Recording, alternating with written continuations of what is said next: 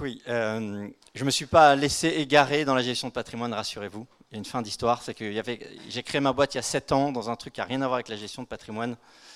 Parce que j'ai passé aussi deux ans en gestion de portefeuille. Avant, c'est la gestion des marchés. Et j'ai fait très fort, je suis arrivé dans la gestion des marchés en juillet 2007, c'est-à-dire 15 jours avant le début de la crise financière. Donc j'ai découvert, je suis allé chercher la guerre où elle se trouvait, je n'ai pas été déçu.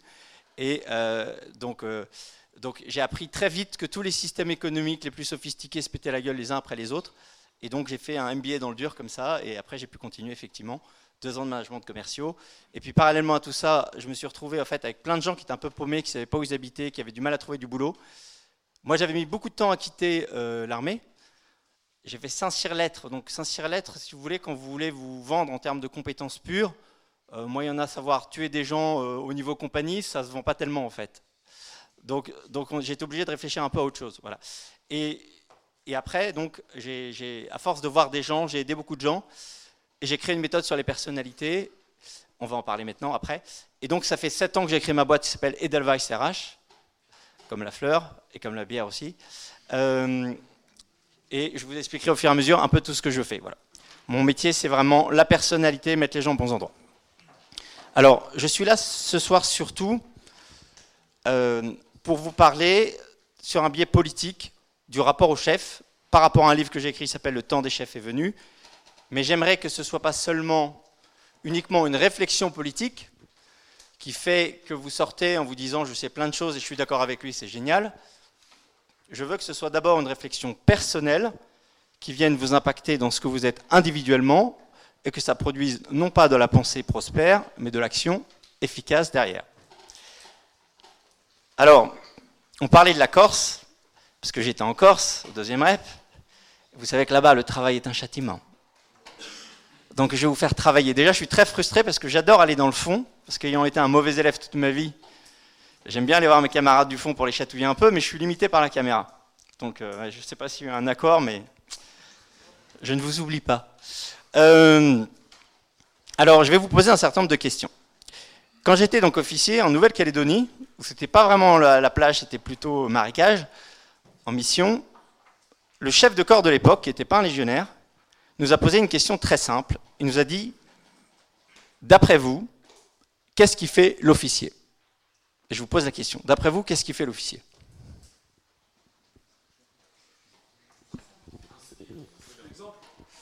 L'exemple, mais il y a des sous-officiers et des soldats exemplaires. Le discernement, il y en a, c'est facile. bien, ok. c'est le titre, c'est venu vite, oui. La fonction et le charisme. Alors le charisme, il y a des charismes divers, mais la fonction, qu'est-ce que tu entends par fonction?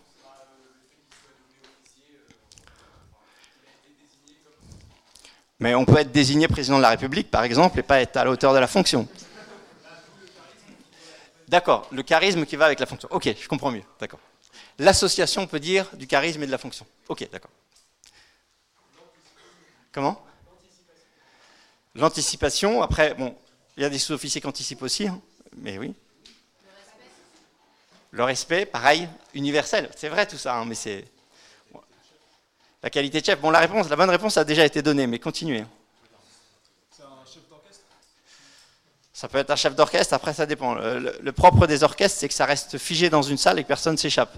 Le propre de la guerre, c'est que ça bouge tout le temps, c'est dehors et c'est jamais comme prévu. Voilà. Oui, mais là, à la limite, un logiciel fait ça aussi bien. Comment? Les compétences, euh, beaucoup de sous-officiers compétents. Je vais. L'expérience, euh, il y a beaucoup de jeunes officiers qui sont pour autant des bons chefs. Et les études, euh, je connais beaucoup de premiers de la classe qui ne savent pas commander, ou qui savent que commander des bières au bar.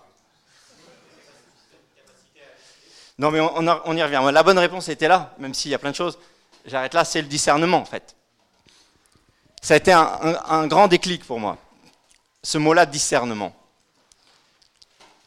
Moi qui suis un miracle scolaire, j'ai redoublé trois fois. Je passais mes cours sur le côté, c'est pour ça que j'ai une solidarité, à regarder ce qui se passait dehors et pas dans la salle. J'ai découvert qu'en fait, il y avait une forme d'intelligence qui était une intelligence marginale, mais qui, quand il s'agissait de commander, était juste la compétence clé, c'est-à-dire savoir décider. Et le discernement, on y reviendra. Le discernement, ce n'est pas un raisonnement. Il y a le discernement des esprits, le discernement de Saint Ignace, qui est une première chose et qui est indispensable. Moi, je veux parler ici d'une notion particulière, plus professionnelle, ce que j'appelle le discernement opérationnel, c'est-à-dire le discernement instinctif, pas le discernement de raisonnement. Le discernement qui fait que spontanément, on sait ce qui est grave ou ce qui n'est pas. Alors, on va y venir au fur et à mesure, je ne vais pas tout vous donner là-dessus. Retenez simplement déjà à cette étape que le discernement, c'est la capacité à donner aux choses la portée qu'elles méritent. À faire la différence entre le légionnaire russe qui a un gros coup de cafard et qui se met minable parce qu'il pense à Khrouchtchenka euh, dans l'est de la Sibérie, euh, et, le bananier, comme on dit, c'est-à-dire le, fautif régulier qui se met systématiquement minable, et on ne va pas les punir pareil. Voilà. Ou pour avoir vécu cette expérience, je ne vais pas punir pareil. Le déserteur qui, euh, sur un coup de, sang, se barre et disparaît, de celui qui a sa famille qui est morte en Algérie, qui sait qu'il n'aura pas, cas que j'ai vécu, qu'il n'aura pas l'autorisation de rentrer en Algérie, et qui déserte pour aller aider sa famille, et qui revient après pour me dire, j'ai déserté, mais je reviens. Je ne vais pas le punir pareil. Ou je vais avoir un discours approprié. Je vais dire, tu vas être puni, c'est normal, j'estime ce que tu as fait en tant qu'homme. Donc, premier élément de réflexion. Deuxième question. D'après vous, c'est quoi la différence entre De Gaulle et Napoléon? La taille, donc là, il y en a qui ont bonne capacité d'observation de départ. La trahison? Oui. Ouais, c'est L'ambition, les deux sont ambitieux quand même. Le euh, peut dire ça. Ça, c'est plutôt des points communs. Il y en a un qui était un chef, lequel d'après vous? C'est beau les unanimités. Mais.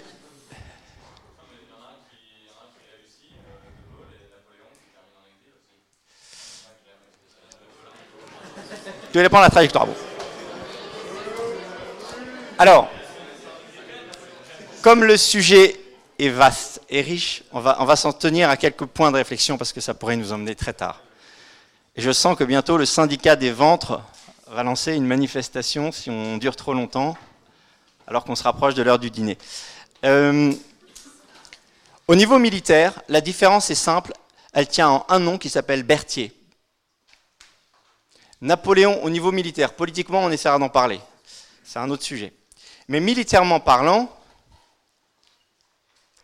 le nain n'est pas celui qu'on croit militairement parlant, Napoléon a transformé ses essais parce qu'il a toujours su démultiplier son intelligence tactique et stratégique d'une intelligence opérationnelle contextuelle de quelqu'un qui la traduisait dans les faits et qui s'appelait Berthier. Pour ceux qui sont sages, je vous montrerai le schéma d'Austerlitz pour voir comment ça s'est passé. Il n'y a pas que le trait de génie stratégique, il y a, ou tactique en l'occurrence. Il y a la manière dont concrètement un certain Davout a fait en sorte que les choses se passent jusqu'à la fin comme il fallait. Là où le général de Gaulle est resté dans la pensée stratégique. Il a écrit un beau bouquin. Mais en 14, il a quand même été fait prisonnier avec une balle dans la fesse, ce qui n'est pas le meilleur endroit pour dire qu'on était face à l'ennemi. Et en 40, il s'est pris Montcornet et Abbeville, qui sont deux déculottés sévères, et il est parti dans une muette totale. Dans une muette, c'est-à-dire silence général de l'état-major. Je, force le trait, faisons déjà ce qu'il a fait, euh, Là-dessus, tous autant qu'on est, on peut faire profil bas. Mais je, force le trait pour dire que De Gaulle n'a pas marqué les esprits militairement, parce qu'il a eu qu'une pensée. Et la pensée qui ne se décline pas dans une capacité à se décliner dans la réalité, ça ne sert à rien. Ok, alors on va réfléchir un peu en trois temps, qui va, avec toujours ce parallèle, sur la réflexion politique et la réflexion individuelle. Sur la réflexion politique, c'est l'état des lieux du personnel politique. Et en parallèle, j'aimerais que vous interrogiez, ce qu'on va faire, sur qui vous êtes, vous, chacun, autant que vous êtes. La deuxième idée, c'est comment on s'entoure. Et c'est intéressant pour vous dans vos vies professionnelles, et c'est intéressant aussi au niveau politique. Comment on construit les équipes. Et la troisième idée, c'est qu'est-ce qui fait qu'on est capable de durer dans la difficulté? Parce qu'au départ, il y a toujours plein de pensées, il y a des pensées abouties, exhaustives, brillantes, qui se fracasse sur la réalité et après on ne sait plus quoi faire. Comme on dit dans l'armée, le premier mort de la guerre, c'est le plan. Ça se passe jamais comme prévu. Alors, je vais vous poser, on va continuer encore une question. Après, j'ai arrêté ma corsitude aiguë, mais vous allez répondre à deux questions. La première, c'est un concept très militaire qui s'appelle quel est l'effet majeur de votre poste? Alors, qui actuellement travaille? Ok. Et qui fait des études? Voilà. Qui ne fait rien? Ok. Euh, qui est corse? Non, euh, la première question, c'est quel est votre effet majeur? C'est-à-dire, c'est un concept très militaire, mais qui peut vous aider tout autant que vous êtes dans vos missions à comprendre comment vous, vous les appropriez. Ces missions-là, pardon. L'effet majeur, c'est quoi? C'est l'effet qu'on cherche à obtenir pour que sa mission soit réalisée. Exemple, si je suis directeur commercial, ma mission, c'est simple, c'est vendre un maximum de produits. Par contre, mon effet majeur, en fonction de ma situation, peut changer. Si je suis avec une toute petite équipe et que je vends du produit basique, concrètement, mon effet majeur, c'est convaincre un maximum de gens d'acheter mon produit parce que je vais co-vendre en fait. Je vais vendre à côté de mes commerciaux. Donc mon effet majeur, c'est convaincre un maximum de gens d'acheter mon produit. Si je suis sur un produit très technique, avec des portes d'entrée extrêmement réduites, concrètement, pour que les choses se fassent, ce n'est pas mon bagou qui va faire la différence, c'est ma supériorité technique. Donc mon effet majeur, c'est acquérir la supériorité technique pour faire la différence sur un marché. Si je suis avec une équipe très très large, avec beaucoup beaucoup de commerciaux, à votre avis, mon effet majeur, c'est quoi? C'est le management, voilà. C'est créer les conditions pour que mes mecs vendent. Hein, tout le monde connaît ça, c'est le fameux syndrome de Peter, c'est qu'à chaque fois, on prend le meilleur commercial, on le fait passer chef et ça foire. Sarkozy. Euh, bah oui, parce qu'en fait, fondamentalement, il sait convaincre, mais il sait pas avoir l'intelligence de la mise en mouvement de ses gars. Ou il prend ses mecs pour des compteurs. Le matin, il leur dit combien tu vas. Voilà. Donc, il n'y a pas. Vous comprenez bien que sur la même mission, en fonction des contextes, l'effet majeur n'est pas le même. C'est clair ça? Donc, ma question, c'est dans vos activités, à tous, c'est quoi votre effet majeur? La deuxième question, qui est la plus dure, si vous deviez vous résumer par un seul verbe d'action, celui qui correspond à votre personnalité, celui qui fait que vous dites euh, ça c'est moi, ce serait quel verbe? Le verbe qui caractérise ce dans quoi vous vous sentez le plus légitime naturellement. Dormir ne marche pas. Donc prenez juste 2-3 minutes pour y réfléchir.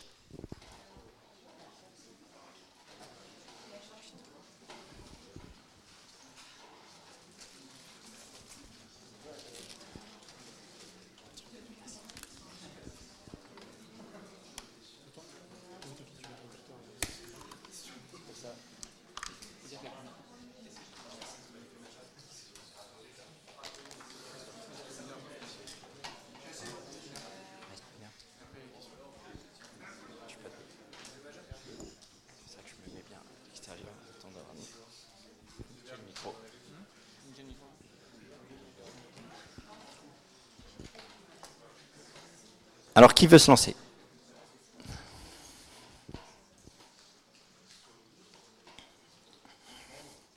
Donc ton effet majeur, c'est ça?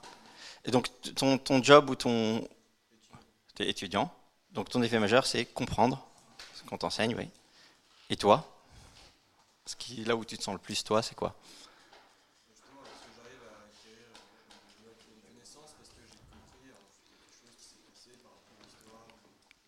Mais donc, je comprends que pour ton métier, enfin ton, job d'étudiant, euh, ton sujet c'est de réussir à comprendre tout ce qu'on t'enseigne. Si tu devais te projeter après dans la vie, tu aimerais continuer à juste comprendre? Transmettre Donc plus transmettre. Donc toujours, et tu préfères comprendre les gens ou comprendre un contenu?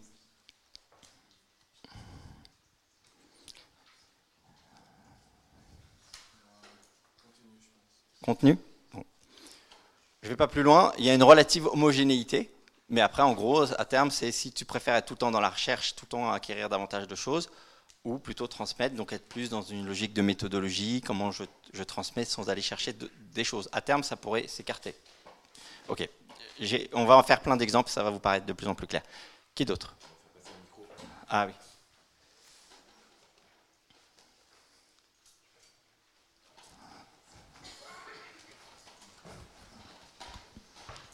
Je, commence par mon job.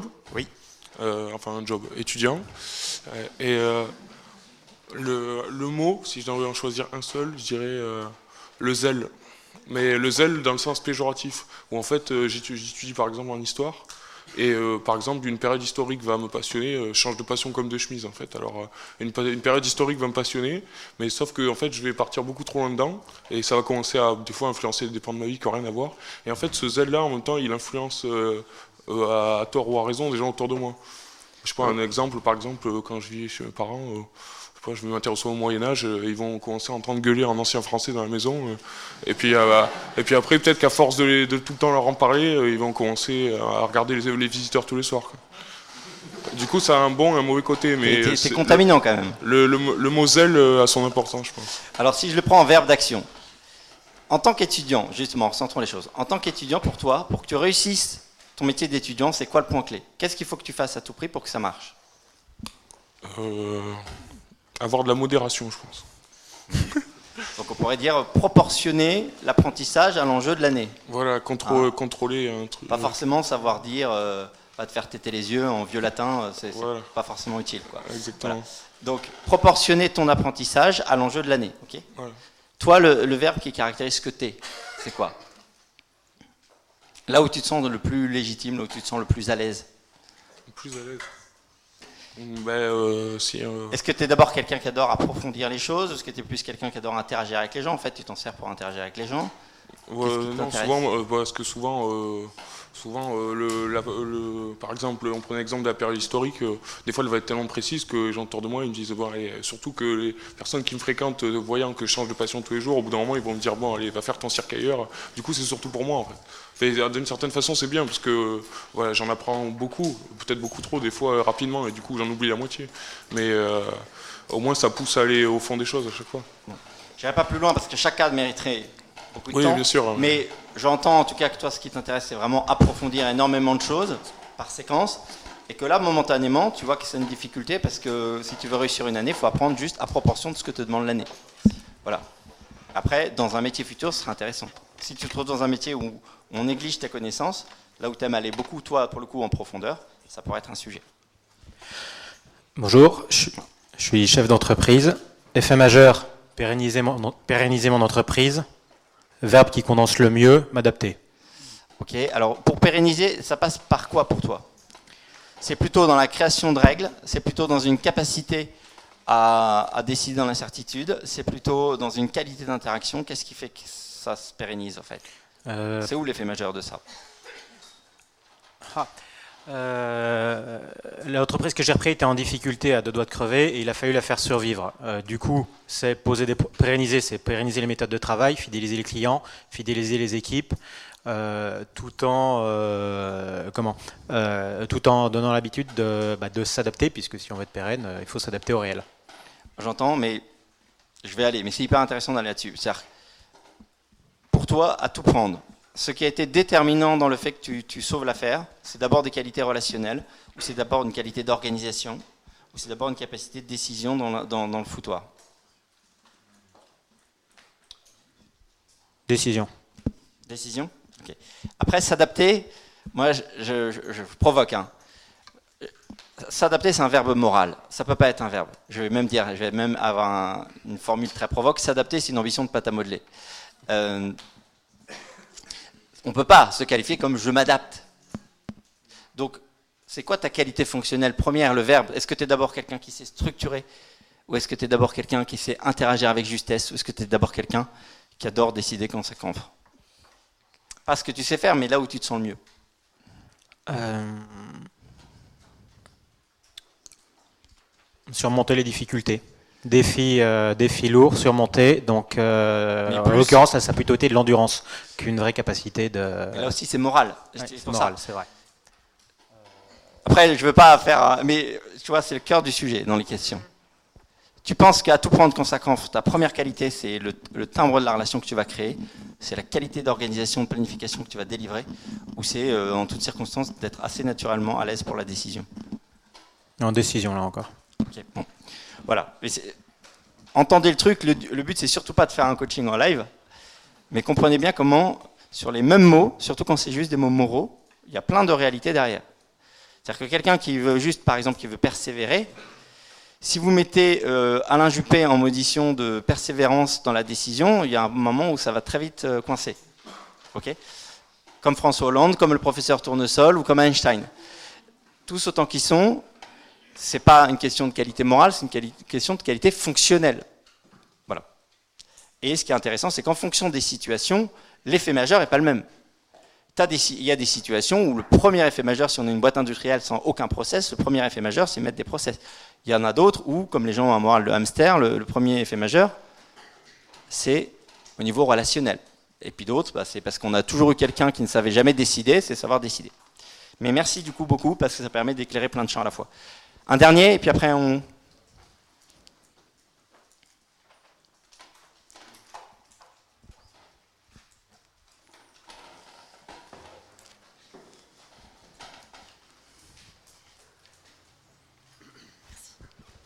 Bonsoir. Bonsoir.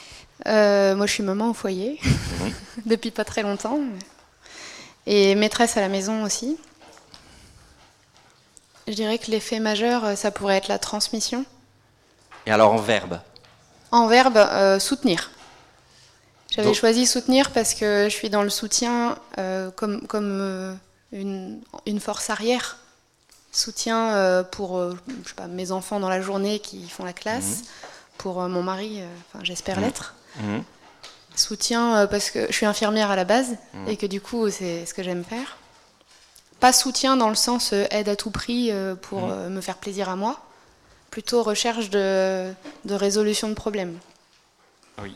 Donc identifier là où il y a des manques les plus cruciaux pour s'y positionner en fait.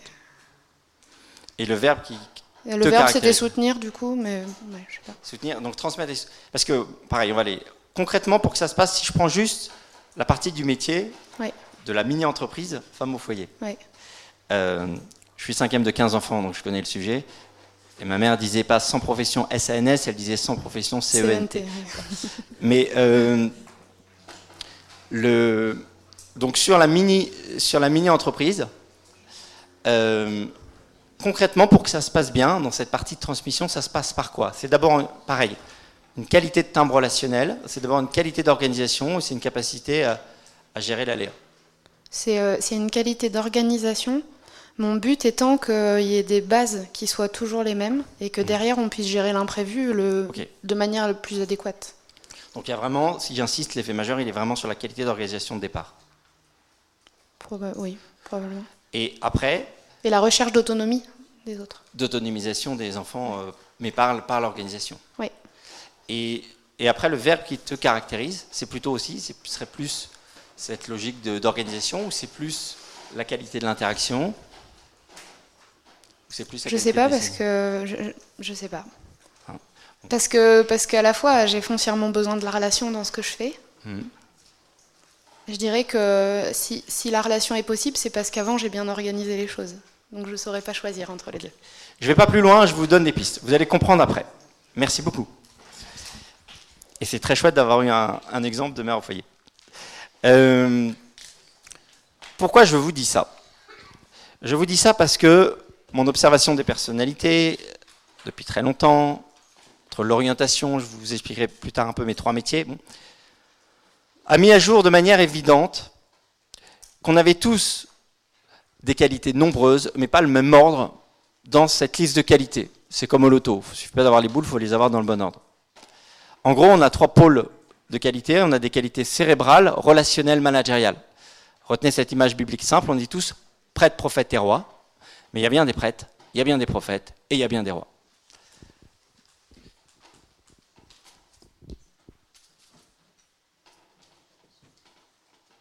Donc on peut dire cérébral ou prophète,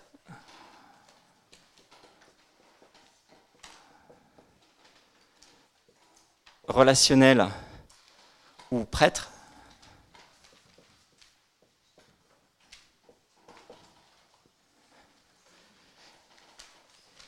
et managériale ou discernementale ou roi. Comment ça se passe? Aujourd'hui, on a un marché du travail qui ne réfléchit que par compétence. C'est-à-dire qu'on va vous dire, alors, vous avez fait tel diplôme, telle formation complémentaire, telle expérience dans tel secteur, vous savez coordonner, vous savez euh, interagir bien avec les gens, vous savez décider, etc. On va vous faire des pédigrés. Et les CV, c'est une logique de somme de compétences. Ce qui est un non-sens absolu, parce que si on fait les sommes de compétences, ben du coup, Juppé et Hollande sont des stars du management, en fait.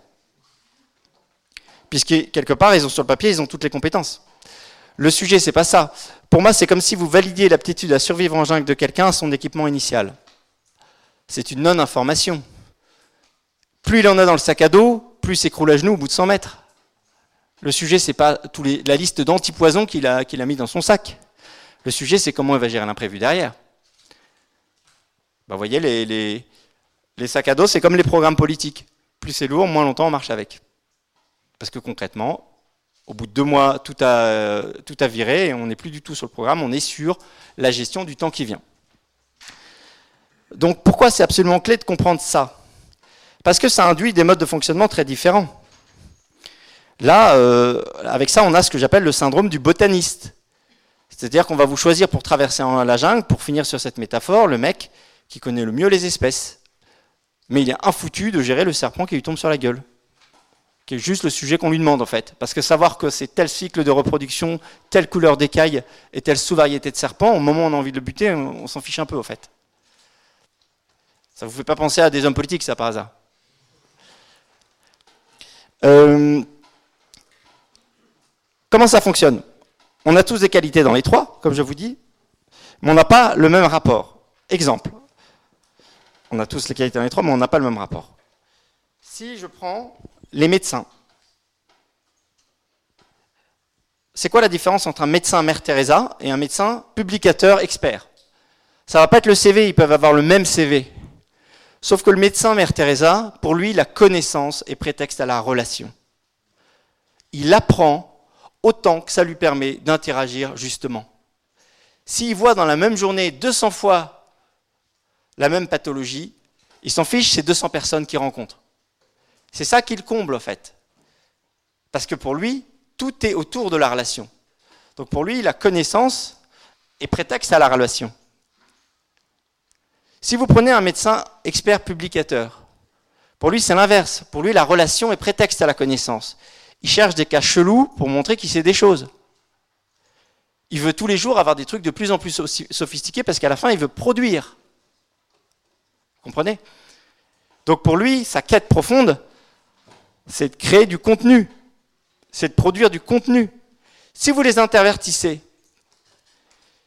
si vous mettez celui qui adore la connaissance de l'Institut Pasteur dans un dispensaire à Calcutta, parce qu'il connaît bien les maladies tropicales, il va dépérir le mec. Et si vous mettez mon médecin Mère Teresa à l'Institut Pasteur, il va dépérir. Vous comprenez? C'est-à-dire qu'à compétence égale, voyez bien que le moteur n'a rien à voir. Je suis clair dans mon exemple ou pas? Troisième catégorie, le médecin urgentiste. Le médecin urgentiste, bah, c'est mon médecin roi. Lui, il est dans le autant que, pas plus que, comme dirait Saint Ignace. Autant, de contenu que ça concourt à la mission, autant de relaxation que ça concourt à la mission. Vous imaginez bien que le médecin urgentiste qui suit le mec qu'il a vu à l'accueil parce qu'il veut créer une relation avec lui, c'est un peu le bordel derrière quand même. Ou le médecin qui dit Waouh, vachement intéressant ce cas. D'ailleurs, on pourrait étudier les trucs parce que j'ai vu lors d'une de mes dernières études, un super truc pendant que les autres s'accumulent. Vous voyez bien que l'enjeu n'est pas le même.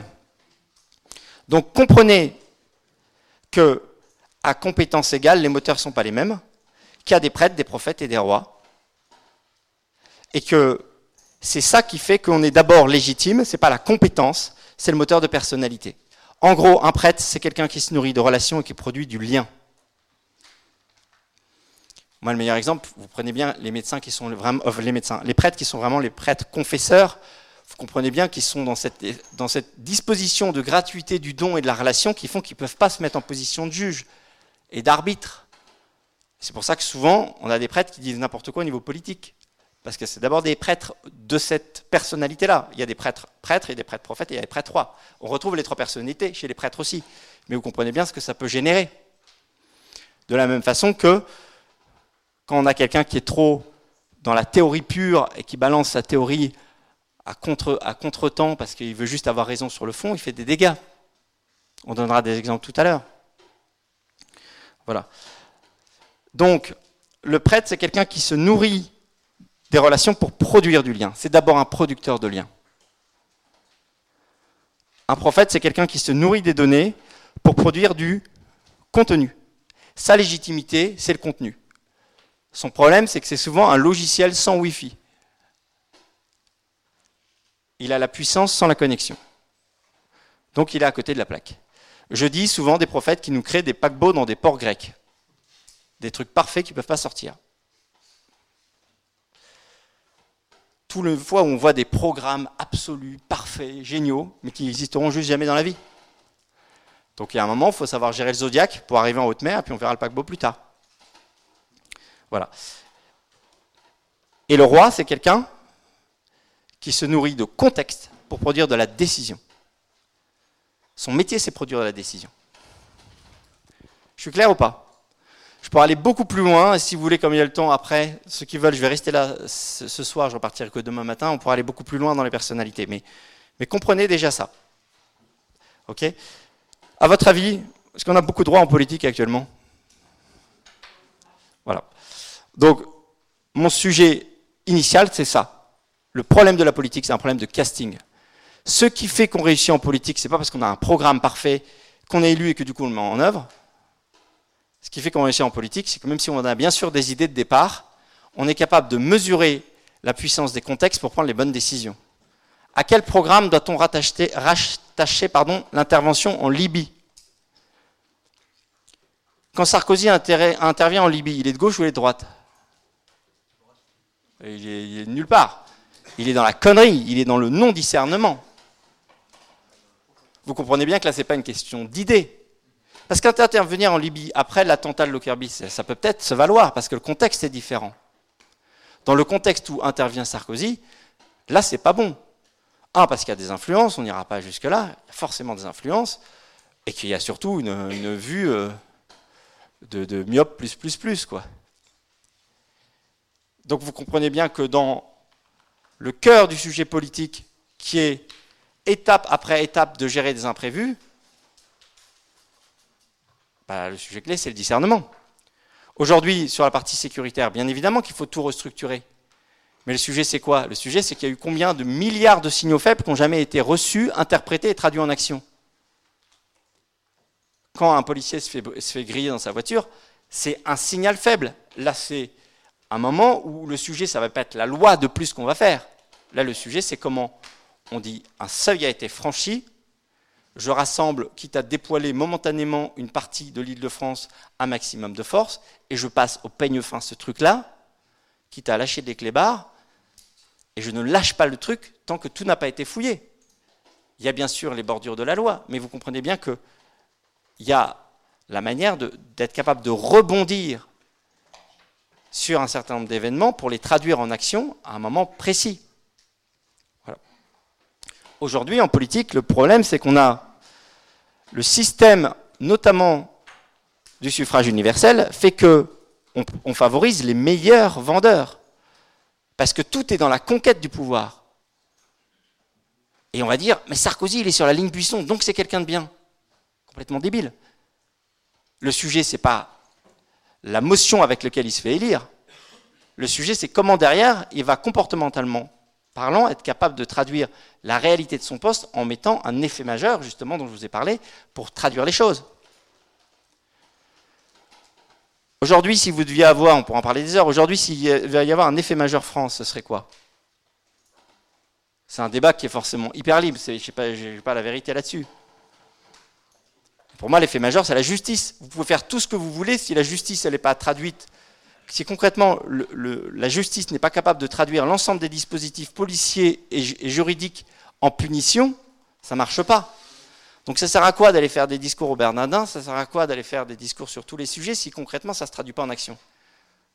Donc un chef, il est capable, discernement, de voir là où les choses se jouent et de concentrer ses efforts et de jamais rien lâcher tant que les choses ne sont pas jouées. Vous comprenez bien que ce n'est pas une question simplement de bien penser, c'est une question de voir dans l'état des lieux là où ça se passe. Vous voyez, vous comprenez à sentir cette idée de qu'on touche, quand on est dans du discernement, on touche sur une matière relative, sur laquelle il faut être capable de faire porter ses efforts. Alors j'y reviendrai, il me reste combien de temps? Ok. On pourra revenir après, mais comprenez déjà cette idée de moteur. Hein. et donc j'ai eu une image sur, la politique en disant, en gros, aujourd'hui, si la politique est une jungle, on a une alliance improbable de tartarins et de botanistes. De vendeurs de jungle, Sarko, Hollande, Marine Le Pen, malgré tout, hein. et d'experts hors sol, Juppé, le maire. Euh. Donc, le vrai sujet, pour moi, aujourd'hui, autant que faire se peut, on y viendra peut-être plus à la fin, c'est de faire advenir des chefs, parce que tôt ou tard, dans l'exercice du pouvoir, la question clé va être comment quelqu'un sera capable d'aborder les champs à venir pour y voir clair sur là où les choses se jouent et y mettre toute l'énergie de l'action qui le nécessite. Moi, demain, je ne mettrai pas Zemmour ou Bellamy au pouvoir, je suis désolé. J'adore les écouter, c'est lumineux ce qu'ils disent, ils sont indispensables, mais ils sont indispensables comme prophètes. C'est des prophètes. Ils nous apportent un contenu vital. Mais ils ne nous apporteront pas suffisamment. Après, si on a le choix entre lui et d'autres, bien sûr, on arbitrera comme il faut mais ils ne nous apporteront pas cette conscience de l'action qui s'appelle le discernement. C'est clair? Deuxième réflexion, c'est comment s'entourer? Alors, je vous ai quelques idées rapides, j'aimerais surtout passer sur la troisième. On pourra y revenir aussi. Sur le fait de s'entourer, l'idée elle est simple, c'est que cinq pistons coalisés sans bielle, ça ne fait pas un moteur. Donc, m'associer des compétences intellectuelles entre elles, c'est pas bon. Je travaille beaucoup dans les startups, moi. Donc, mon métier, c'est de construire justement les équipes de direction dans les startups. Je diagnostique les personnalités des gens, je dis qui est Einstein, qui est Juppé, qui est je sais pas quoi, et j'associe ensuite les personnalités, quitte à valider des personnalités entrantes de manière objective. Et je valide les chefs non pas sur des questionnaires ou des mémoires, mais en les mettant dans des situations pourries pour voir comment ils réagissent ce qui me donne des réponses collecteurs de start ça ne serait pas arrivé parce que j'aurais prévu. Par exemple. Sur quoi je lui dis, bah écoute, ça tombe bien, dis-moi quand sont tes emmerdes la semaine prochaine, qu'on puisse gagner du temps, hein, puisqu'a priori tout est prévu. Donc, là-dessus, quelques idées simples. La première, c'est, il y a à minima un binôme vision-exécution.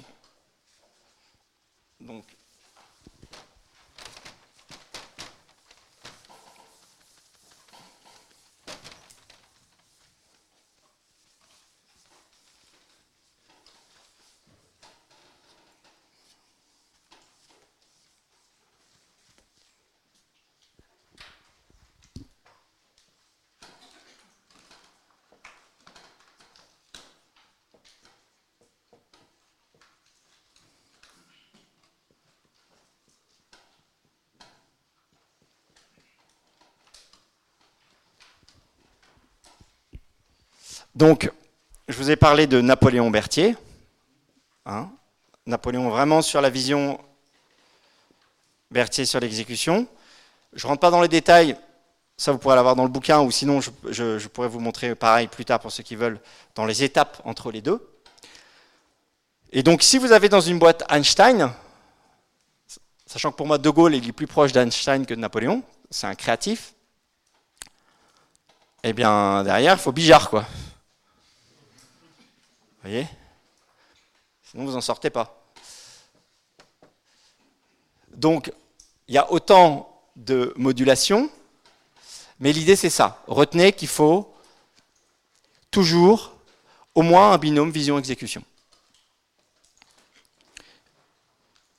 Et du coup, le compléter. Une autre indication pour vous aider, je n'irai pas plus loin, c'est qu'il y a pour moi essentiellement deux types d'énergie je vous ai parlé des trois moteurs, prêt de prophète 3. Et retenez pareil pour les énergies, qu'il y en a trois, mais on va aller que sur deux. Le troisième sera que pour les curieux après. Il y en a deux essentiellement. Il y a l'énergie d'impulsion et l'énergie en réaction. c'est très intéressant aussi pour vous dans vos vies de comprendre ça. C'est-à-dire qu'il y a des gens qui sont naturellement automoteurs. C'est souvent les gens qui vont être gonflants dans les groupes parce qu'ils veulent toujours en faire qu'à leur tête, parce qu'ils ont leur manière de voir les choses. Je pense que j'ai dû être très insupportable pour beaucoup de gens. C'est pour ça que je ne pouvais pas rester à la Légion longtemps. Euh, donc tous les gens qui ont l'énergie d'impulsion, c'est des gens qui tôt ou tard voilà, vont être automoteurs dans leur manière de faire. Cette énergie, elle est transverse. Il y a des prophètes en impulsion, il y a des prêtres en impulsion, et il y a des rois en impulsion. Et après, il y en a qui sont en énergie que j'appelle de réaction, c'est-à-dire qu'ils ont naturellement une capacité à se déployer au contact de quelque chose de préexistant. Ils ont besoin qu'il y ait quelqu'un qui leur donne un cadre ou qui leur donne en tout cas une impulsion de départ, et là, ils savent se déployer. Vous voyez? C'est pour ça, par exemple, qu'un Bijard était un très bon soldat, mais très mauvais ministre. Parce qu'en ministre, on l'a mis en position d'impulsion. Relative, mais, beaucoup plus qu'en tout cas qu'en tant qu'officier. Pourquoi Fillon, ça vous ne pouvez pas le faire? Parce que Fillon, c'est un chef en second. Fillon, pour moi, il a un fonctionnement managérial, mais de numéro 2. Donc, moralité, il s'est fait de manière fronticipale un cadre de pensée pour se lancer. Dès que les événements, quelle qu'en ait été la tournure, ont mis à mal sa vision de départ, il était perdu.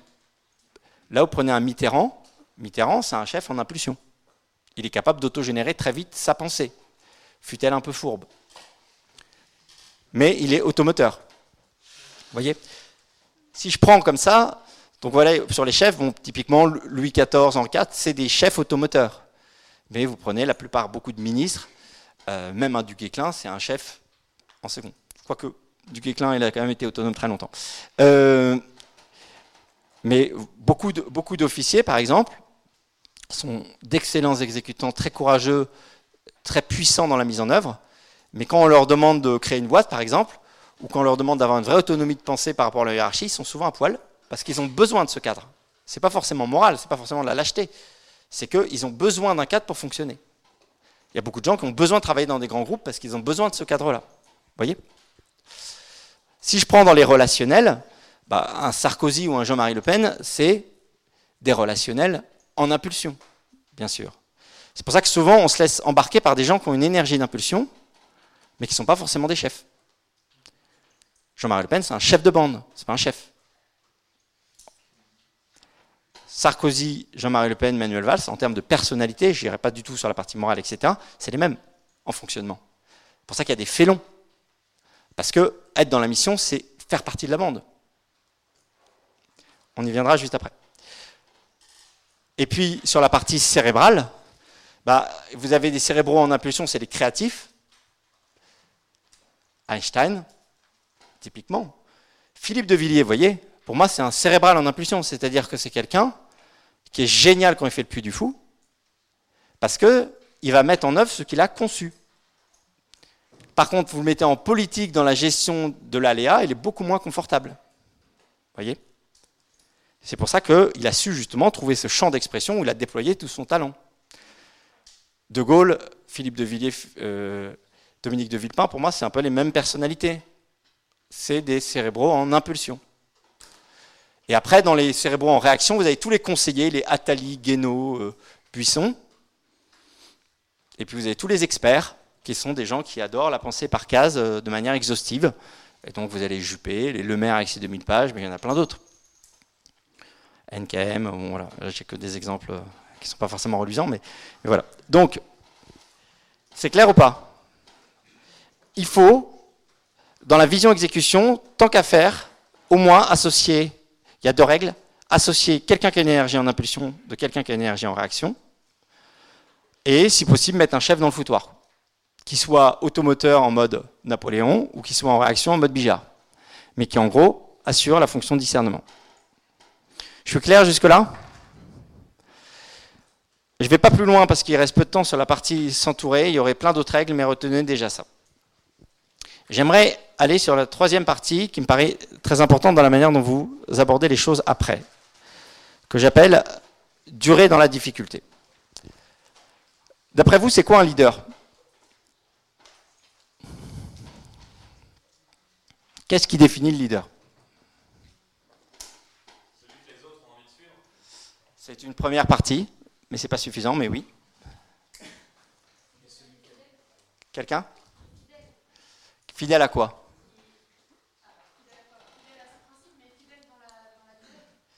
Oui. Alors, ça me plaît, la fidélité, mais ce qui est intéressant, c'est à quoi? Est-ce que ça a des principes fixes?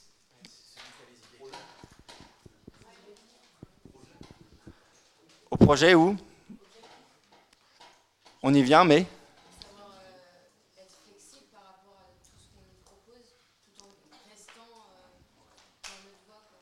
Voilà, j'aime bien marier en gros ce que vous avez dit ensemble. C'est-à-dire il y a une partie de fidélité tout en étant flexible par rapport à un certain nombre de choses. On va venir, quoi d'autre? Une vision? Un cap? Bon. Si je résume ça de manière plus simple encore, un leader c'est quelqu'un qui sait où il va. C'est-à-dire que si être un leader c'est juste avoir une capacité à embarquer du monde derrière soi, dans ce cas-là, Nabila et Hanouna sont les leaders de demain. Donc, ça va Vous avez pu noter là? Mon cœur de mauvais élève à l'arrache euh, saigne à chaque fois que je vois les gens qui grattent.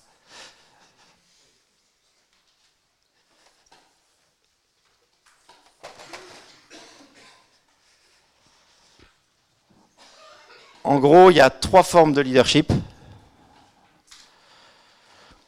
Il y a le leadership centripète.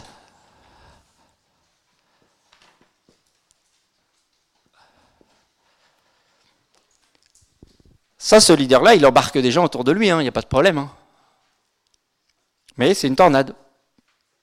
C'est-à-dire qu'il y a trois problèmes avec ce leader. Et vous comprenez bien que ce leader, c'est ce que je vous disais tout à l'heure, c'est Sarko, Jean-Marie Le Pen ou Valls.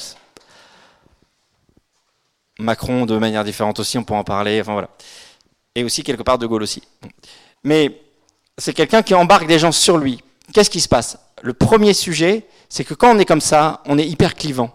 Parce qu'on dit, être dans la mission, c'est être dans l'intensité émotionnelle que je demande avec moi.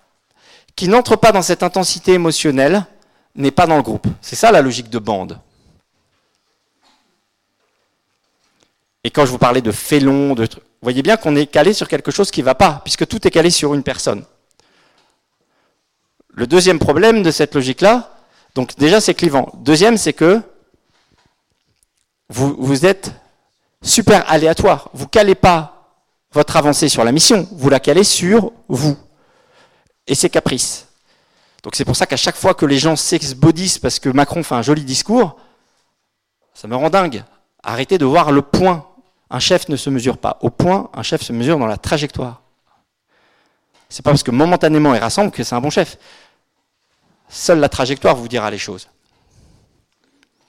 Et s'il y a un seul mot à garder de toute mon intervention, c'est la durée on ne raisonne plus sur la durée. Seule la durée nous sortira de la situation.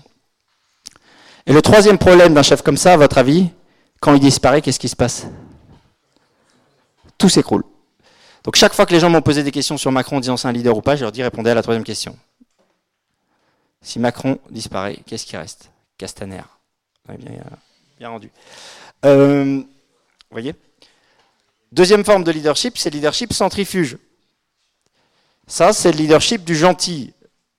Je veux promettre à tout le monde, je vais être gentil avec tout le monde.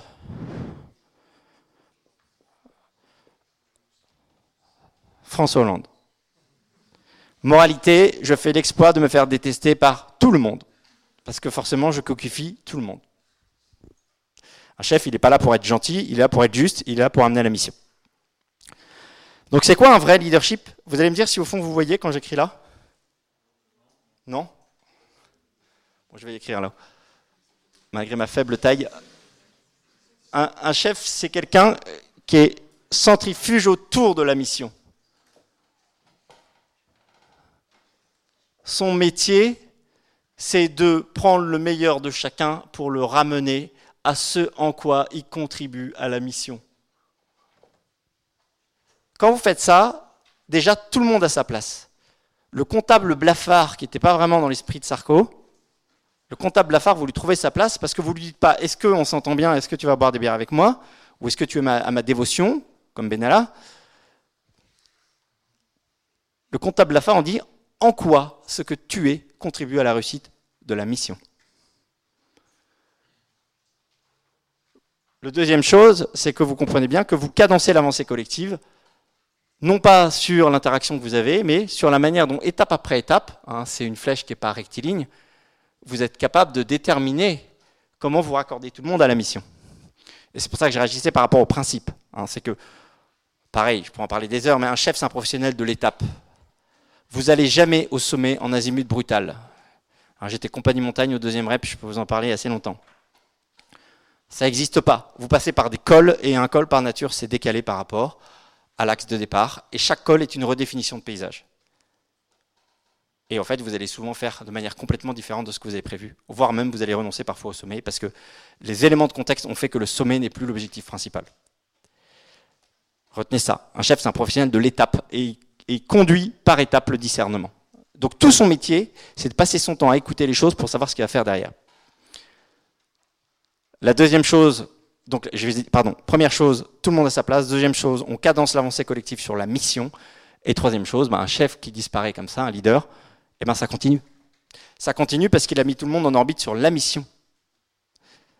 Voilà. Et ce que je cherche, je disais ça à un de vos, un de vos camarades euh, en attendant la conférence, une orientation professionnelle de chef, c'est pas quelqu'un qui dit aux gens juste la liste de compétences qu'il a. Parce que qui se réveille le matin pour se dire ce matin je vais cocher quatre de mes compétences Ce matin je vais être le plan, la case B2 dans un plan parfait. Ce qui fait que vous vous leviez le matin, c'est que vous savez en quoi ce que vous êtes est contributeur à la victoire. On a tous soif de victoire. Il suffit de voir comment on est capable de, de s'exciter sur 12 millionnaires. Enfin 11.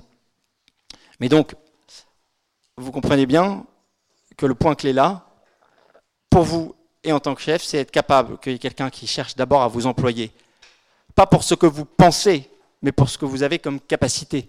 Quel chef de section se réveille le matin en disant Tu penses quoi, toi? Ok, tu es dans mon équipe. Ah non, toi, tu es à gauche. Tu... Non, ça n'existe pas. On a oublié quand même qu'il y a 200 ans, il était inconcevable de détester son voisin sur la base de ce qu'il pensait. On est resté dans cette détestation sur la base des idées, qui est une création révolutionnaire. La révolution a remplacé l'intelligence de l'action qui s'essoufflait par l'intelligence des idées qui la paralyse. On passe son temps à détester les autres sur la base de ce qu'ils pensent. Ce n'est pas le sujet. Le sujet, c'est d'abord de savoir ce que quelqu'un est capable de produire comme compétence liée à sa personnalité et comment on l'emploie. Plus on va aller vers ça et plus on va esquiver les débats stériles et ou élire des gens qui pensent bien mais qui sont infoutus de transformer l'action. Sur la partie durée dans la difficulté, quelques autres idées. Sens ou intelligence de la mission. C'est quoi, d'après vous, la différence entre sens et intelligence de la mission?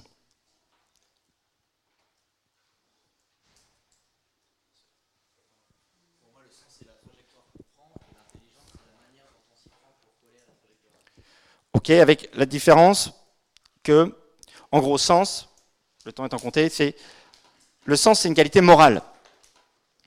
C'est une manière dont vous claquez en disant je suis, je me suis battu jusqu'à la fin pour la mission, donc c'est bon. L'intelligence, ça vous oblige étape après étape à repositionner le centre de gravité de l'action pour coller à la mission. Exemple. Quand Civitas fait une contre-manif, sens ou intelligence de la mission?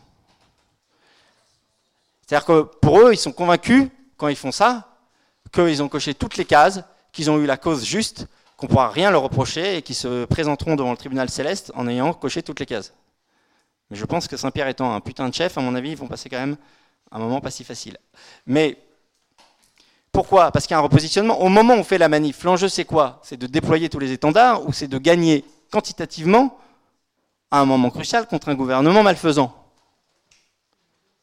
Donc là, on s'en fout de ces querelles-là. Ce qui compte, c'est quantitativement rassembler. Ça, c'est l'intelligence de la mission. Vous voyez comment on est dans la réflexion du centre de gravité. J'ai eu une fois quelqu'un qui est venu me voir, c'était quand même assez drôle, et qui me dit, un ancien saint qui me dit euh, J'aimerais créer une milice catholique pour euh, faire une sorte de croisade. Euh, voilà. Et toi qui es ancien légionnaire, est-ce que tu as, des gens? Et en me disant Il faudra que ce soit des gens parfaits, qui à la messe tous les jours, qui soient irréprochables dans leur chapelet, le truc, etc. Et au bout d'un moment, je lui dis Écoute, tu veux quoi? Soit je te trouve des guerriers, mais je te préviens, on vous ampute. Soit tu veux des gens qui soient parfaits en termes de vie spirituelle, mais ils ne font pas le job. Donc a un moment, il faut savoir ce que tu veux, mon garçon. Ok? Je force le trait, mais comprenez bien l'enjeu là. Je peux affirmer en tant que chef de section de Légion que les gens qui m'ont souvent les plus édifié, c'était des gens en termes de pédigré moral et culturel à des années-lumière de, tous nos petits milieux. Et que j'oublierai pas un, certain cosaque ukrainien qui demandait à marcher devant moi dans la nuit parce que je me pétais la gueule euh, en pleine nuit dans la montagne calédonienne et qu'il voulait prendre, euh, marcher devant moi pour que ce soit lui qui se pète la gueule. Bon, lui, il se pétait pas la gueule, mais c'est autre chose. Ces Ukrainiens des montagnes, ils ont des sortes de, détecteurs. Euh, donc, qu'est-ce que je pourrais vous donner comme autre exemple? Le pont de la rivière Kouai. Faut-il faire péter le pont? Si on suit la logique, le nombre de gens qui font des édifices et qui sont tellement attachés à leur édifice que quand tout bascule, ils ne veulent pas lâcher leur édifice. Vous voyez? Pont la rivière Kouai, vous connaissez tous l'histoire? Hein, En gros, c'est des prisonniers britanniques qui se retrouvent en Birmanie, je crois, et qui se retrouvent, comme il faut les occuper et qu'ils ont tous un moral de hamster, leur chef a l'idée de leur faire construire un pont.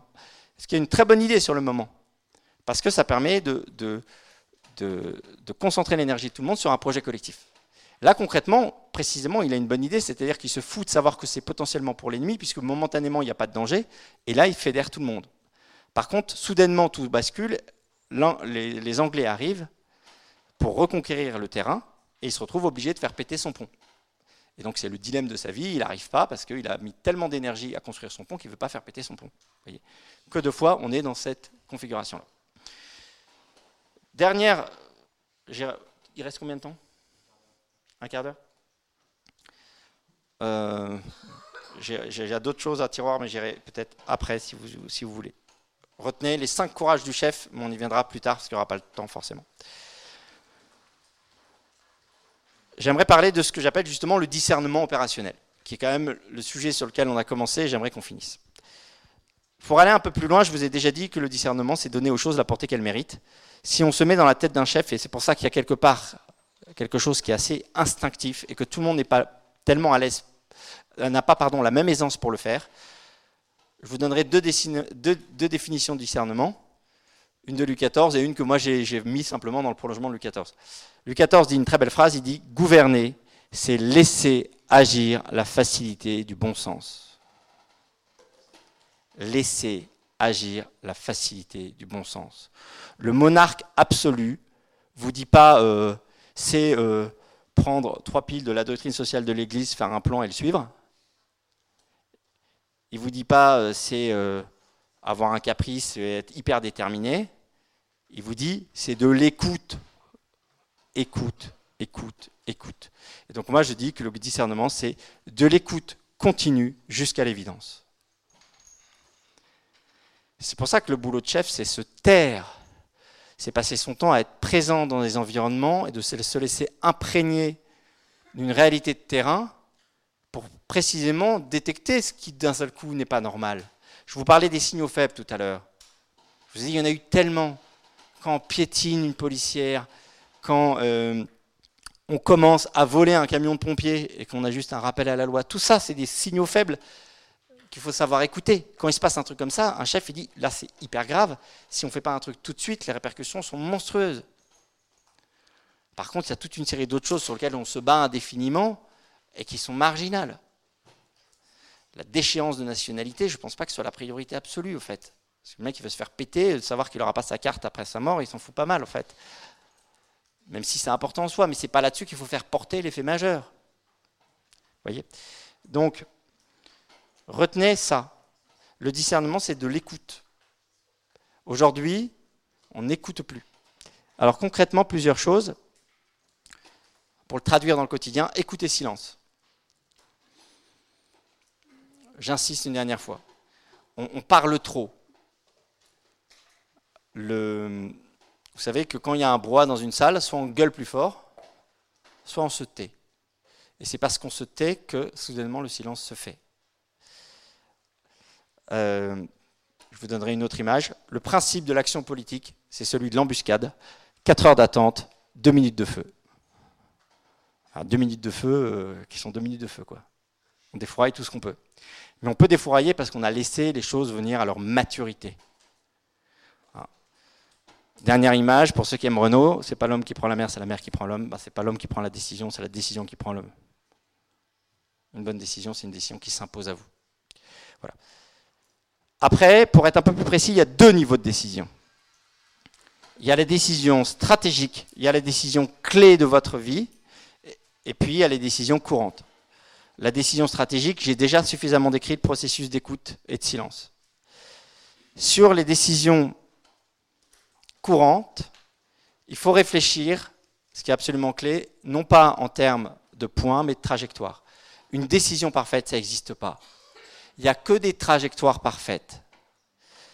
Et, si on rentre même dans la vie spirituelle sous caution de l'abbé, souvent, quand vous faites des pas, Dieu se déploie autour des pas que vous faites. C'est-à-dire que si vous restez dans l'immobilisme, Dieu ne viendra pas sur vous. Il faut bien prendre des risques. Il vaut mieux chuter, continuer et faire des pas plutôt que d'attendre le système parfait. En fait, vous convoquez Dieu dans votre, votre espace, mais quelque part, Dieu, il n'est pas réduit à votre espace. Et c'est tant mieux. Comme disait le père Manaranche, Dieu est absurde, c'est une bonne nouvelle. Parce que si je comprenais parfaitement Dieu, a priori, ce serait plutôt un produit de ma pensée. Le fait qu'il continue à me surprendre largement est plutôt une bonne chose. Donc, dans cette logique de décision courante, pas après pas, pensez que c'est une trajectoire. Ce qui compte, c'est d'aller loin. Je vais vous donner un exemple hyper euh, spatial. Qui a déjà fait le parcours du combattant? On vous rappelez des plots? Ce qu'on appelle le passage du guet. Le fucking passage du guet quand il, pleut et qu'on risque de se ramasser. C'est un système où vous avez des plots comme ça, qui sont espacés, et il faut réussir en quinconce. Voilà. Donc il faut réussir à passer le plus vite possible sur les plots. Voilà. Quand c'est mouillé, c'est casse-gueule. Bon. À votre avis, c'est quoi l'erreur à ne pas faire? Se précipiter, mais surtout. Hein? Regardez le point. Si vous vous fixez sur le premier point, vous allez peut-être le deuxième, mais le troisième, c'est sûr, vous giclez. Donc la solution, c'est de prendre l'axe, de viser le bout et de distribuer les pieds. Comprenez? Le seul truc qui vous sauve, c'est d'être dans une logique de trajectoire. Et de distribuer les pieds au fur et à mesure. Si vous fixez sur le point, c'est sûr que vous vous gaufrez. Eh ben, gardez cette image très simple. La décision, c'est ça. Vous ferez des mauvaises décisions, vous ferez des... mais c'est la trajectoire qui compte. Ensuite, deuxième réflexion là-dessus, c'est que on est dans c'est bien pour ça qu'il y a une distinction du spirituel et du temporel depuis toujours, c'est qu'on est dans du relatif et dans de l'évolutif. Je pense que si euh, Saint-Rémy avait réfléchi dans l'absolu, pas sûr que Clovis ait été éligible en termes de nombreux critères. Donc il a pris le guerrier le moins euh, mauvais de la bande, qui est venu avec sa hache dans le calbut, et il a choisi celui qui pourrait tenir la route longtemps. C'est quand même fou quand vous voyez l'état de la France à la fin du 5e siècle, que quelqu'un d'aussi puissant que Saint-Rémy s'en remette à Clovis, ça veut dire beaucoup. Il aurait pu dire je suis mieux calibré, je pense mieux que lui, c'est moi qui vais faire. Voyez? Donc on est dans le relatif et dans l'évolutif. Exemple, faut-il s'allier avec les Turcs quand on est français? Ben, Ça dépend, vous connaissez François Ier, vous connaissez Soliman le Magnifique, en soi, c'est mal. Si je vous dis, faut-il mettre une partie du Coran d'origine turque dans la Bible? Là, je vous arrête, on est dans l'absolu. Mais quand on est dans la gestion politique, est-ce qu'il vaut mieux mourir d'épées autrichiennes catholiques ou survivre avec des épées musulmanes turques?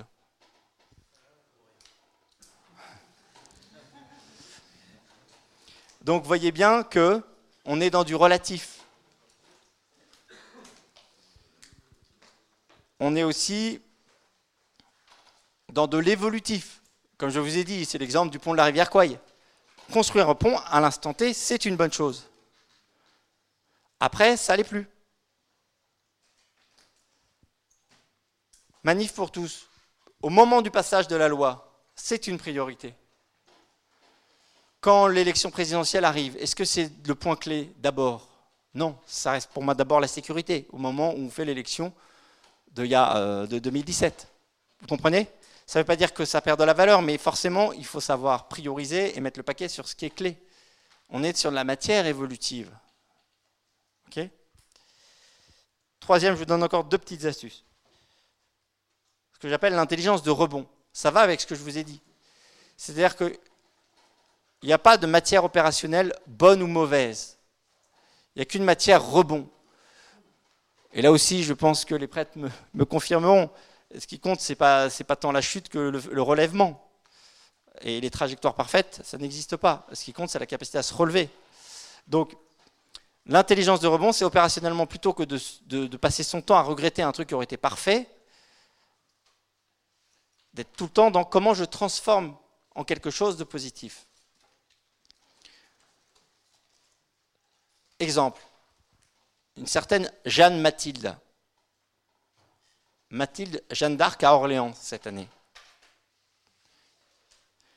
Si je suis dans le comité d'élection de Mathilde, je comprends que je puisse avoir un certain nombre d'arguments en disant que ce n'est pas forcément la meilleure chose de mettre euh, une Guinéenne pour représenter euh, Jeanne d'Arc, etc. Le débat existe. À partir du moment où elle est désignée, que cette nana est scout d'Europe, qu'elle est fervente, qu'elle a ça dans les tripes, qu'elle rayonne de ça, qu'elle a un putain de témoignage à faire, est-ce que la priorité, c'est de dire Ah, c'est horrible? Non. Parce que le contexte a changé. Parce que le contexte a changé, que la, nouvelle a été diffusée, et qu'au contraire, on peut en faire un super levier de rebond pour dire Regardez, c'est ça la jeunesse d'origine immigrée qui nous intéresse. C'est celle qui adhère à ça, c'est celle qui prend ça avec ses tripes, c'est celle qui s'est mise au scout, qui va se relever avec ça. Il faut précisément rebondir là-dessus, en faire un super témoignage. Comprenez bien que là, les contextes ont glissé continuer à se battre pour dire c'est pas parfait parce que non. Parce que là, on n'est pas dans le casting d'un film historique. Là, on est dans un événement national où on demande à ce que toute la nation communie autour d'une sainte. Vous voyez? Comprenez là la manière dont les choses évoluent. C'est ça, appliquer son discernement. Et ça, eh ben, c'est beaucoup d'écoute, beaucoup d'écoute, beaucoup d'écoute. Décider, c'est pas faire un aller-retour avec ses certitudes, ni faire un consensus mou, c'est encore une fois écouter l'évidence, écouter ce qui s'impose à l'instant T, et c'est contextuel. Dernier exemple sur l'intelligence du rebond. C'est un conte mongol. Vous avez quelqu'un qui, un paysan, un jour dans la montagne, reçoit un cheval sauvage dans son jardin. Tout le monde lui dit Ouh, ça vient de la montagne, il y a toujours eu du mal de la montagne, fais rien avec lui, c'est dangereux. Il dit euh, Montagne ou pas, je m'en fiche, je vais le dresser, je vais en faire quelque chose. Un mois plus tard, son cheval se barre. Tout le monde dit Ah, on t'avait bien dit, tu vois, t'as perdu ton temps pour rien. Temps perdu ou pas, qu'importe, j'ai appris à dresser un cheval sauvage, j'en ferai quelque chose.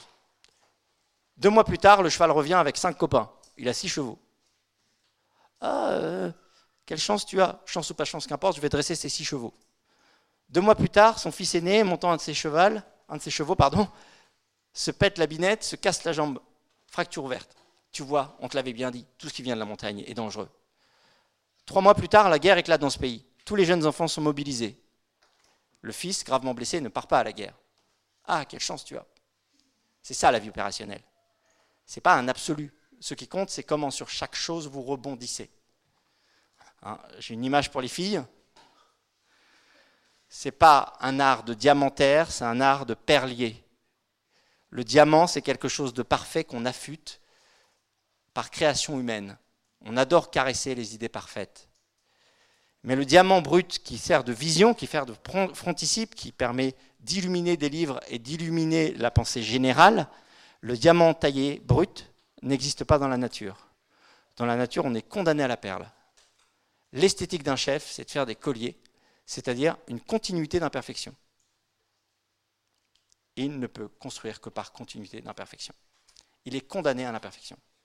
Mais il en fait quelque chose qui a une esthétique globale et qui finit par avoir de la gueule. Dernière réflexion, après je dois être bon en temps, je pense, qui peut vous aider.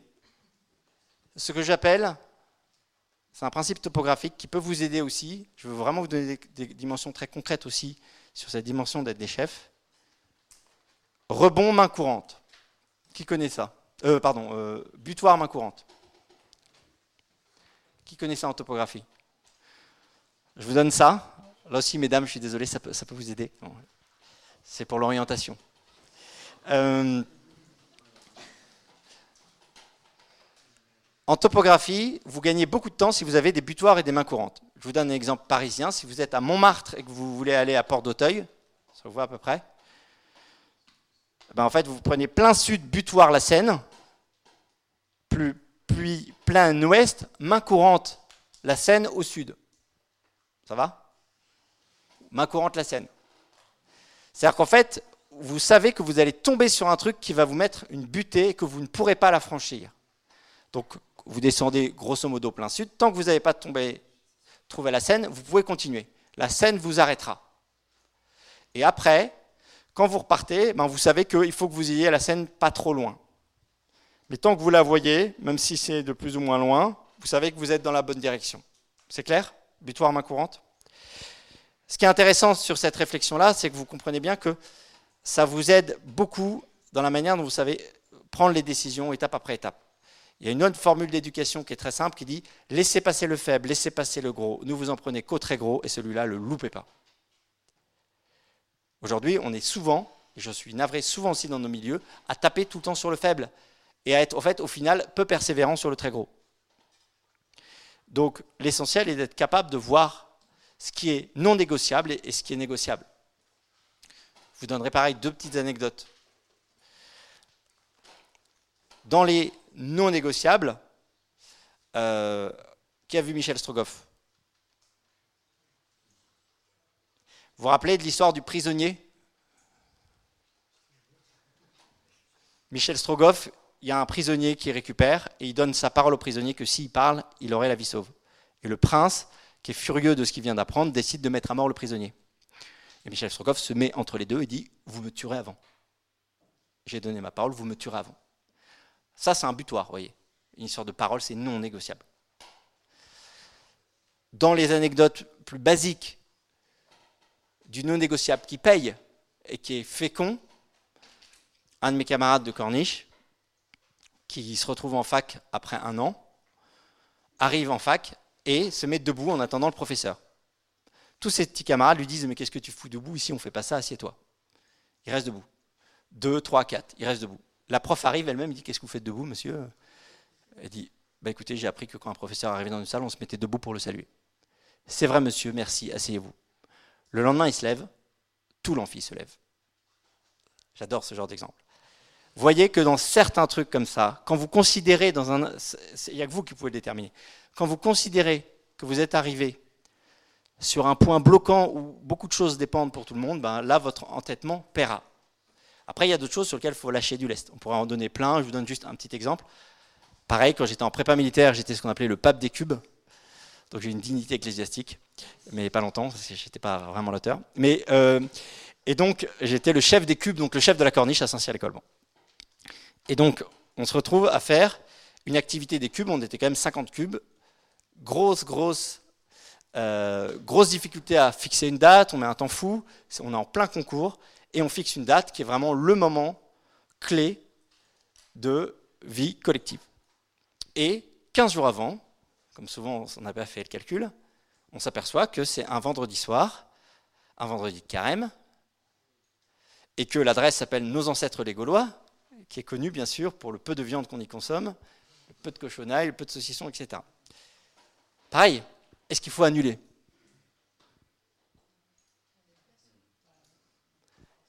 C'était extrêmement difficile. Déplacer, c'était complètement annulé. Il n'y avait eu qu'une seule date possible, c'était tellement, tellement serré. Dans un cas comme ça, ben non. Dans un cas comme ça, moi qui suis chef collectif, je maintiens l'activité de cohésion collective, parce que si je ne le fais pas, déjà, à un moment clé où il s'agit d'unir tout le monde par rapport à un concours difficile, je, donne un, coup dans le moral de tout le monde. Deux, je désigne les cathos comme les empêcheurs de vie collective. Et trois, enfin, les cathos qui viennent, euh, rien ne les oblige à bouffer du saucisson. Hein. Je sais encore parce que j'ai encore un mémoire ému des saucissons que je n'ai pas pu toucher ce soir-là. Voilà. Mais, vous voyez, dans un truc comme ça, ça c'est de la main courante. Parce que l'objectif, il est collectif là et que concrètement, si j'avais fait péter parce que quelques cathos voulaient pas participer à la vie collective, j'aurais desservi tout le monde. Vous voyez? En conclusion, avant d'avoir toutes vos questions, je reviens simplement, retenez ça. Vous voyez, sur la réflexion politique, qu'on a un sujet de casting et que votre première réflexion, c'est de savoir qui vous êtes pour savoir quelle est la place que vous prendrez, d'une part, et comment, ça c'est tout un sujet, mais on pourra aller plus loin, comment vous êtes capable de faire advenir les chefs que vous connaissez dans votre environnement et qui sont souvent des gens en retrait qui attendent que l'action les convoque pour les faire advenir au pouvoir. Hein, c'est un exemple que j'ai beaucoup donné dans les, que donne dans mon bouquin, justement des guerres de Vendée. Les guerres de Vendée, c'est une désignation massive de chefs naturels et il n'y en a aucun qui s'est mis en avant. Tous ont été poussés par le peuple. La deuxième réflexion, c'est ben, quand vous savez qui vous êtes, ayez vraiment cette intelligence du complément. Ne cherchez pas à vous associer sur la base d'idées consanguines, parce que ça, ça produit que de l'entre-soi, c'est anti-opérationnel. Réfléchissez d'abord, et c'est ça qui fait lever les gens, et c'est ça qui fait que précisément on est universel. C'est voir comment les gens sont, comment ils fonctionnent, et dépasser les idées d'abord pour employer les gens sur ce qu'ils sont, et sans quoi ils peuvent produire quelque chose de collectif. Et après, la dernière chose, c'est réfléchissez, je vous ai donné des petits exemples, à la manière dont, au-delà des idées, vous aurez une action opérante, parce que vous discernerez ce qui s'impose, en lâchant du lest sur l'accessoire et en concentrant, ça c'est un des trois principes de la guerre, cher à en concentrant vos efforts sur l'essentiel. Moi, si je prends le pouvoir demain, je ne lâche pas la justice. Je pense que l'ENM, l'École nationale de la magistrature, elle va vraiment prendre cher. Je ne les lâcherai pas.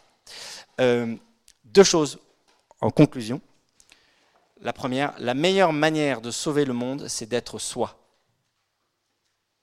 Cherchez pas à vous investir dans des causes lointaines, réfléchissez d'abord à ce que vous êtes. Parce que les hommes d'âme batailleront et Dieu donnera la victoire. Mais vous bataillez sur ce que vous êtes, c'est ce que vous pouvez donner de meilleur comme contribution.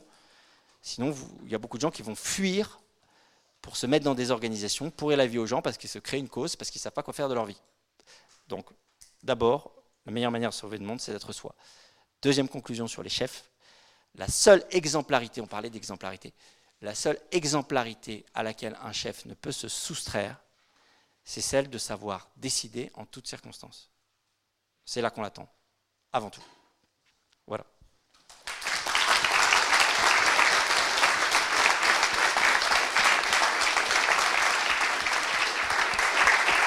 Merci beaucoup.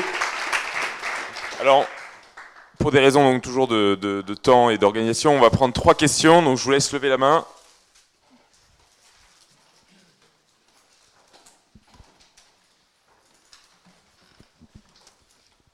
Alors euh, j'aurais une question un peu euh, générale. Euh, tout le monde peut-il devenir chef?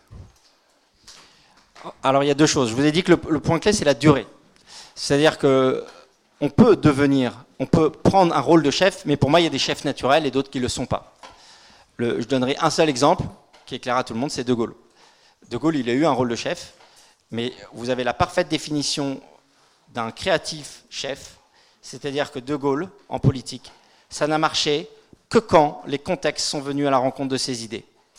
En 40, ça a fait carton plein. Dans les années 60, indépendance de la France par rapport aux autres euh, euh, blocs, ça a fait carton plein. 46, arrivée des communistes, dépassé. Guerre d'Algérie, dépassé. 68, dépassé. Dans toutes les phases clés où on avait besoin qu'il y ait quelqu'un qui exerce son intelligence de chef et de discernement, il a été absolument dépassé. Il n'a fait qu'être têtu sur ses idées. Et ce qui est intéressant d'ailleurs, c'est que du coup, pour compenser son manque de discernement, il a créé des référendums à répétition, il a créé la république émotionnelle dans laquelle on est, c'est-à-dire on ne veut qu'une adhésion massive, affective à ce qu'on décide, même si ce n'est pas la bonne décision.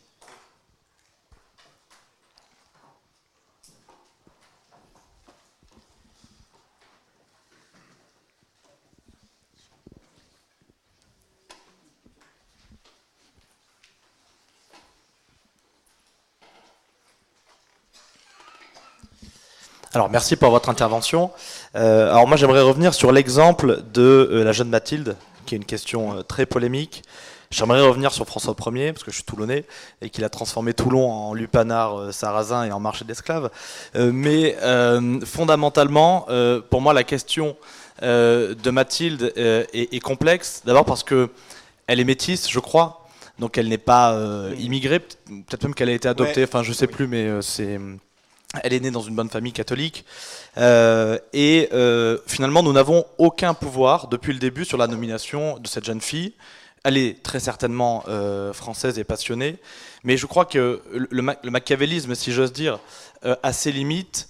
ou un esprit stratégique a ses limites quand justement dans une certaine situation nous n'avons aucun autre pouvoir finalement que de dire la vérité. Parce que je crois que le courant historique idéologique est trop fort.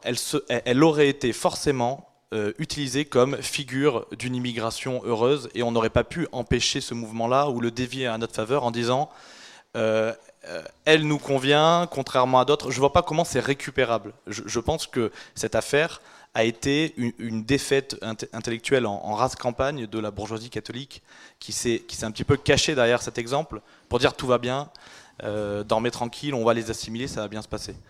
Donc je ne vois pas comment rebondir sur quelque chose qui nous échappe à ce point.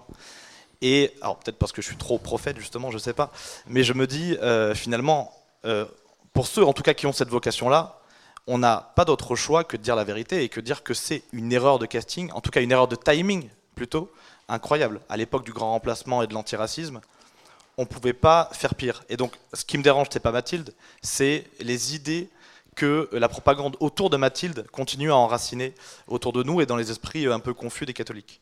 Alors, bon, d'une part, il n'y a pas de, puisque je disais qu'on travaillait sur des trajectoires, je répondrai pas dans une science parfaite, exacte. Tout reste discutable, mais pour moi, c'est un bon exemple. Si je cherche malgré tout à aller dans ce sens-là, ce qui est très intéressant aujourd'hui, c'est de voir que précisément le combat des prophètes, puisque, vous l'évoquez, nous a amené à nous figer sur un combat périphérique. C'est-à-dire qu'aujourd'hui, toute la droite, elle est dans un combat défensif prioritaire. C'est-à-dire qu'on s'est laissé complètement enquister sur toute une série de choses prioritaires. la manif pour tous, c'est la parfaite exemple. On a consommé une énergie monstrueuse pour quelque chose qui n'était pas prioritaire il était prioritaire de, se battre pour ça, j'entends, hein, mais qui n'était pas du tout prioritaire dans le fonctionnement de l'État. Hein. Euh, et qu'un État, il est fait pour la sécurité, la prospérité et la transmission culturelle et spirituelle des gens. Il n'est sûrement pas là pour euh, régler des histoires de pauvres petits modules de loi euh, pour une minorité qui ne demande même pas le, truc. Donc, ce qui est très intéressant, c'est que si on est là-dedans aussi, c'est que on rentre, nous, la droite me fait un peu penser à l'armée du XXe siècle. Elle a toujours une guerre de retard elle s'arme en guerre idéologique sur la guerre d'avant et elle se fait balader par les gens qui font. Je vais prendre un exemple hyper trivial, et mesdames, je suis désolé, mais ça vous parlera peut-être. Quand une femme vous pose des questions, elle ne veut pas des réponses, elle veut qu'on la rassure. Si elle vous pose, elle vous fait part de 15 angoisses dans la, soirée et que vous répondez point par point à, toutes ces angoisses, bah, vous les accréditez, vous les institutionnalisez et elle est encore plus en panique. Si vous lui dites, t'inquiète, je gère, ça va beaucoup mieux en fait. Donc il faut, un, l'écouter, vraiment. C'est 50% du travail, écouter vraiment. De rassurer. C'est-à-dire que la plupart des questions fond appellent une réponse forme. Je vais donner un autre exemple. Lors de l'Assemblée des maires, d'il y a 4-5 ans, il y a un maire Front National qui s'est fait complètement chahuter, il n'a pas pu parler. Qu'est-ce qui s'est passé? Il s'est égosillé pour cherchait à répondre à cette question. Et ensuite, il a fait système médiatique sans se rendre compte qu'il donnait au système médiatique, il a fait sa victime. On est quand même un putain de peuple de victimes là. Donc, pareil, c'est facile de dire après, après coup, mais ma réflexion serait quoi? Il a le micro, il parle, brouhaha, isté. Il parle, brouhaha, isté. Il parle, brouhaha, isté. Au bout d'un moment, finit par parler. Vous êtes responsable de cette assemblée? Oui. Ok. Est-ce qu'au nom de cette assemblée, on a le droit de s'exprimer librement? Oui, ok, faites régner l'ordre. Facile, hein, encore une fois, de recomposer. Et à la limite, il dit rien derrière. C'est là qu'il gagne. C'est dans la forme. Quand je vois Dupont-Aignan qui se fait bousculer sur un quai par des migrants, etc., qui barre en disant c'est lamentable, le fait est qu'on retient sa fuite. Alors pareil, j'étais pas sur place, et peut-être que. Et là, c'est pareil. Vous êtes responsable de cette émission, vous êtes capable de faire assurer la sécurité de cette émission. Vous voulez qu'on parle? Ok. Vous voulez qu'on se barre On reparle au camp. C'est ça. Vous voyez bien qu'un chef, il perçoit, c'est d'abord un professionnel du contenant, le chef, pas du contenu. Et donc, ce qui va faire la différence, c'est la capacité, dans des moments comme ça, à précisément montrer son autorité. Sur l'histoire de Mathilde, ce qui m'intéresse, c'est précisément, je vous parlais du silence. C'est que tout le monde part à chaque fois sur tous les trucs. Et que pour moi, là, il y a, Dieu sait qu'il y a des choses qui sont légitimes pour s'énerver, etc. Là, ça n'était pas prioritaire. Il fallait précisément laisser la gauche se fatiguer sur ce truc-là. Et les prendre à contre-pied. C'est génial. T'inquiète pas, je gère. T'inquiète pas, je gère. Aucun problème. Fatigue-toi si tu veux. Il n'y a pas de problème, je continue. Voilà. Ma réflexion serait vraiment là-dessus. Et c'est ça, qui, c'est ça le discernement dans l'action. Voilà. Dernière question.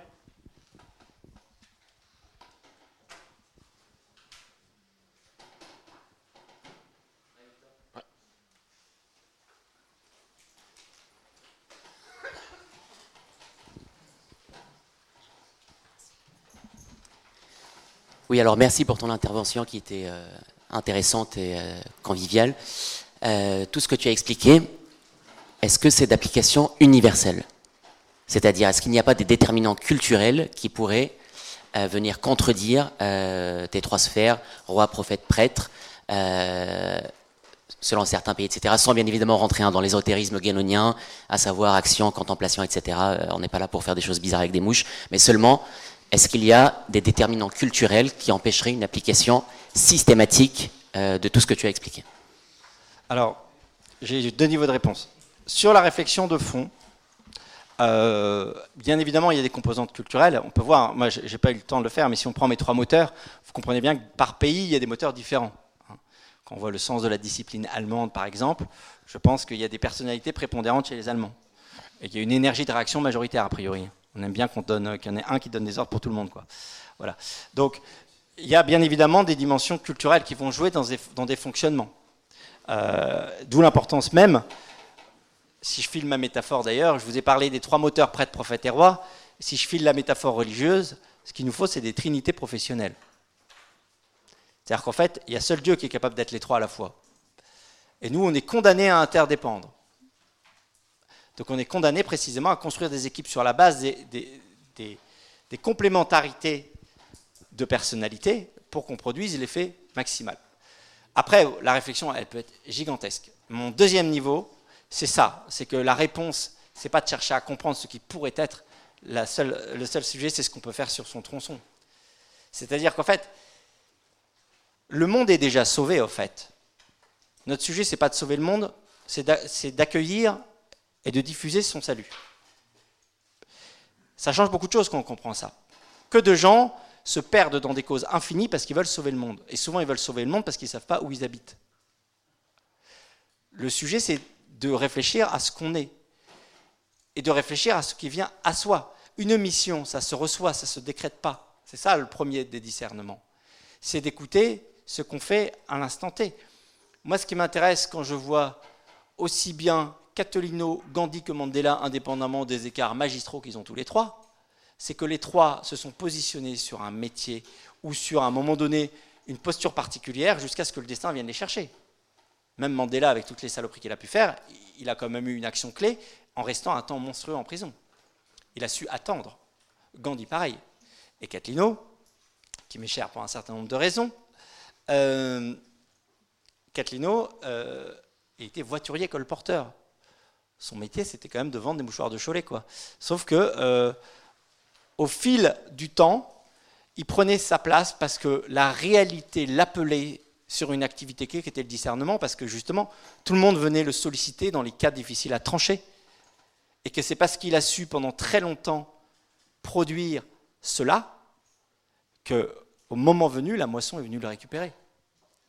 Donc, plutôt que de se diluer sur des causes lointaines, pour moi, le sujet clé, c'est pour ça que je vous dis que la meilleure manière de sauver le monde, c'est d'être soi, c'est de savoir, un, qui je suis, et deux, d'écouter ce qui nous revient comme portion d'action.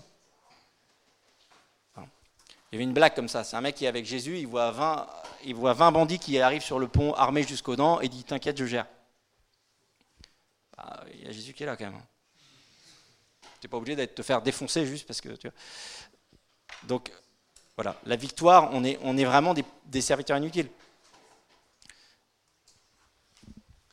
Merci.